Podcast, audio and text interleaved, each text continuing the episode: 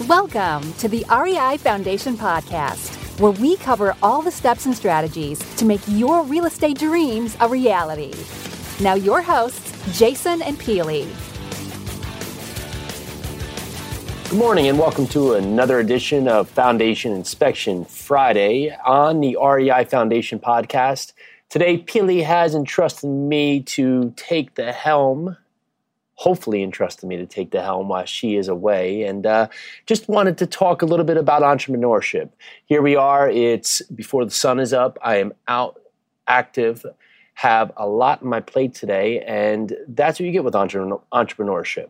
You have the ability to create a lifestyle where you can dictate the path of your life, or you can dictate basically making yourself a job where you're going to now work more than anybody else out there have more responsibility, more liability, more risk, and possibly more reward than all your friends who are taking that typical nine to five job. It's it's not for the faint of heart. Uh, I'll be honest. There, there's a lot here that you can take on where you can make the most of something, and if you do it right, you can have so much reward, so much fulfillment. Create a time frame and a life to be able to do stuff when you want to do stuff, and not do stuff when you don't want to do stuff. And that really comes down to what we're looking to accomplish here in real estate and where we're succeeding and ultimately where we're failing. And what I'm here doing today is basically mapping out our framework, trying to dictate where our business is going because ultimately I'm really becoming a cog in the wheel where I am messing things up because I have to do too many parts of the process right now. And while some people have a hard time letting this go, and I, have been guilty of it too, if I don't, this process can only go so far. And my mindset of being able to do it better than others or anything of that matter really is a limiting belief that holds me back from creating a process. And that process will ultimately create a machine that will allow us to succeed on many levels beyond where we are today. And that goes for everything. For our flipping process, we need to remove ourselves from the process and allow the process to become the business. Because where we are now, if I'm going to dictate every step of the process, well, it's just a job. And that's what we don't want to do here.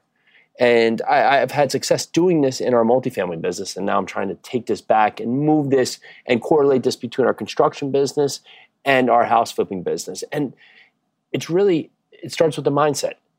I'm up early today. I've had time to really assess. I did my miracle morning, did everything I wanted to do, took a nice run just to get a minute to have some time for myself because it's going to be a long day. I think for this, we have a pretty tight timeline today, so we're going to have no minutes to spare today. And if you're getting up running every day, you're never really able to take a minute to look back and think about really where do I want to be? And what really hit me yesterday is I was at one of our houses and one of our trades, one of our mechanical trades was there and he's working seven days a week, working seven days a week. And he says he's been doing that pretty much all year. And he's like, and he said he's really taking the work, it's there and he's making good money. And I just thought, well, man, is that really worth it? He's got some young kids. I'm sure he never sees. I think his um, he was telling me a family member just turned 94 and he was just able to make it for a little bit because he had to go out and make service calls and it just was odd that that was what he was doing but there's so many of us out there that have our own business and we're working 7 days a week 24 hours a day because that's what we feel we need to do and you can never turn it off. And if you're going to choose entrepreneurship, you you have to choose whether or not you're going to just be really your own employee or you're going to be an owner of a business and a business that you're setting up to succeed. And I, I give that to you. If, if you're just taking steps here to get into real estate, it doesn't matter how much you know or how much you think you know you have to look at the components of the business and try and search out parts that you feel you are good at and then find other resources to help you with the parts that you need to really pick up the pace for For example, uh, if you are not uh, familiar with rehabbing projects, maybe you want to talk to local contractors. If you I, I, would say you're always going to have some friend who's doing some form of real estate, whether it's a real estate agent, whether it's a lawyer who does real estate, or whether it's uh, a cousin who's an appraiser. I mean, there's all different components. You have insurance people. So I'm sure someone knows someone who is in insurance that knows investors out there. Think about who you know in your network to be able to talk to other people in this business. And what you want to get from them is you want to be able to, one, hopefully provide some kind of some kind of thing to help them so you're not just getting there taking their time. But what you want to find out is what is really what is what is really doing well in their business and where are they really hurting? And with that eh, it's not to, to put them down. It's for you to learn on these points of what are steps that other people are hurting on and how are points that you can avoid that step going forward. Because if you're going to start this process why go through the same trouble everybody else is going through. Why not just find the ways to get around as much as you can and just streamline your process from the start?